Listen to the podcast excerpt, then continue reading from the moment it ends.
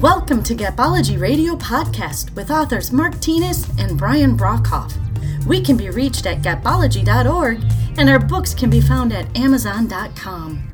Hey everybody, welcome back to the Gapology Radio Podcast. This is your host, Brian Brockhoff. We're going to give Mark Thienes a call and see what he's up to this week. Hey Brian. Hey Mark, how are you? I'm great, how are you? I'm doing good, You all ready for Halloween? I am. I've got my costume all picked out. Oh, cool. What are you going to be? It's a secret. Okay. That sounds good.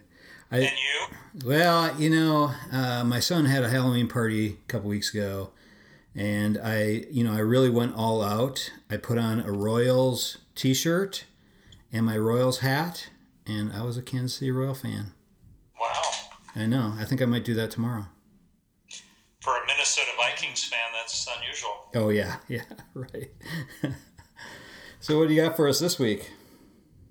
Well, I thought it was important that we just sort of double back with the group on a huge topic and just share our learnings around that. And I would call this achieving organizational wisdom. And through our Gapology work, we were able to work with some incredible organizations, incredible companies, nonprofits, etc. And we learn so much from them. But if you step back and look at the most successful, the winning organizations, they were clearly teaching organizations. And we wrote about this in Gapology to some extent, but I thought I would share with the group what we learned and the characteristics of a teaching organization and what that meant. To the team and to the bottom line and everything else. How's that sound? Yeah, sounds great. Yeah, so let me jump in. So we tried to document the process and the thinking of these teaching organizations, and that's what I'm going to share with you. But I can't tell you how much we learned from them. This was not something that we taught them. It's what we learned from them. So the first piece was they all had teaching as a value. So if you're taking notes, make note of that, teaching as a value. So I would challenge any organization to come out and make teaching a value. We found that to be of great significance over the long run. And it needs to be a stated value, and it is not a stated value of most organizations. Here's how it works. When teaching is a value, learning becomes a value. So ultimately, a teaching organization becomes a learning organization. And that means that the potential of the organization becomes boundless. It changes everything. Teachers get developed at all levels. And all I can tell you to summarize this piece is that when teaching is a value, what we found was those were the winning organizations. Those were the most winning organizations, the most successful. And it really changed everything about the outcomes that they achieved. So teaching as a value is something we would view as step one and something we would challenge every organization to initiate. Brian? Yeah, I totally agree.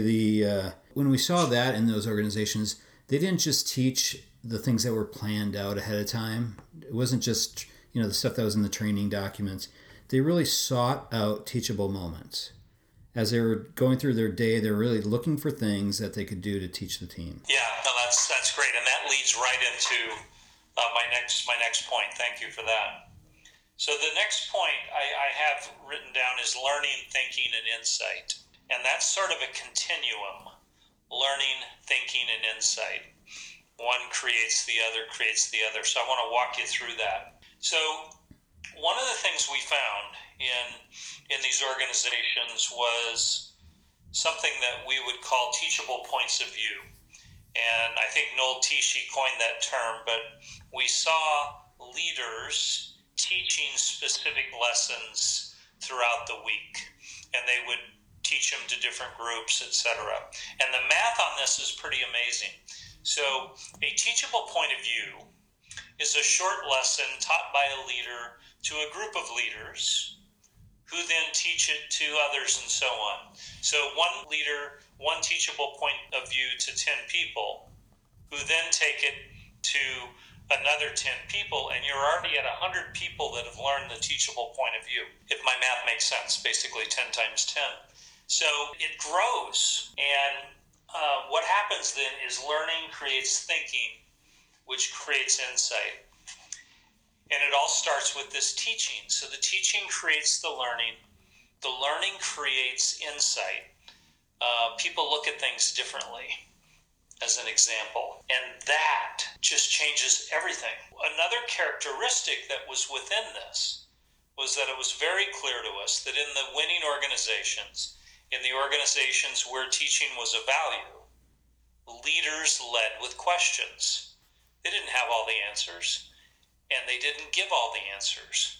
In fact, they were very slow to give answers, and they were quick to listen and to ask questions. So it was quite different. So even their leadership style created learning because, again, they led with questions. So a characteristic of those leaders was that they did not tell or command in general. They asked questions, and they led through that, and it was quite different. But that created this continuum: teaching, creating the learning creating thinking in the team that wouldn't have been there otherwise, which created insight. And that insight is what you build the organization around. You know, it creates the future. Think about that. So that piece was huge for us. Brian? Yeah, one thing I'd like everybody to really think about is when you're learning, when you're being taught something, it really stretches your mind. I always like to think of that. And Mark, every time I talk to you, I feel like my mind stretches just because you're always teaching me something new. And what we really saw is, you know, winning leaders value that. They value the growth that happens when you're teaching. And if you can get your team to then turn around and teach it as well, then they have to learn that information at a much, much deeper level than just learning it for themselves. Yeah, no, I like the way you put that. It's like an athlete who's working out, you know, to run a marathon maybe. You know, they stretch and they grow and they practice and they, you know, have to have this regiment. We saw that in the winning organizations where teaching was a value. You're absolutely correct. Right. So the third step of this, so we've gone from teaching as a value to learning, thinking, and insight. The third step here is behavior change. And behavior change is the outcome of those first two. So this is how it works. The insight that was gained from the teaching creates empowerment within the team. The empowerment then creates action. So now, because you've created a teaching organization and a learning organization, you've created action. Assuming your leaders are teaching the right things, you are creating the right action. It changes everything. We heard of a term within an organization that we worked with where they talked about teaching with a purpose. And that is absolutely, you know, the teaching that's needed. It has to be on purpose. It's with a purpose. But that purpose is ultimately this behavior change piece, this action piece. So you go from an organization that doesn't create action quickly, maybe slow to act, and the learning organizations are much quicker to act, and they're acting on the right stuff because of this insight piece. So it all goes together. They really, you really need to think about your teachable points of view as a leader. What are they? How do they impact the organization in the long run? Because you're asking other leaders to teach them as well, so they're going to spread. So you want to make sure you're teaching the right stuff. But if you're teaching the right stuff, you really create this behavior change within the organization.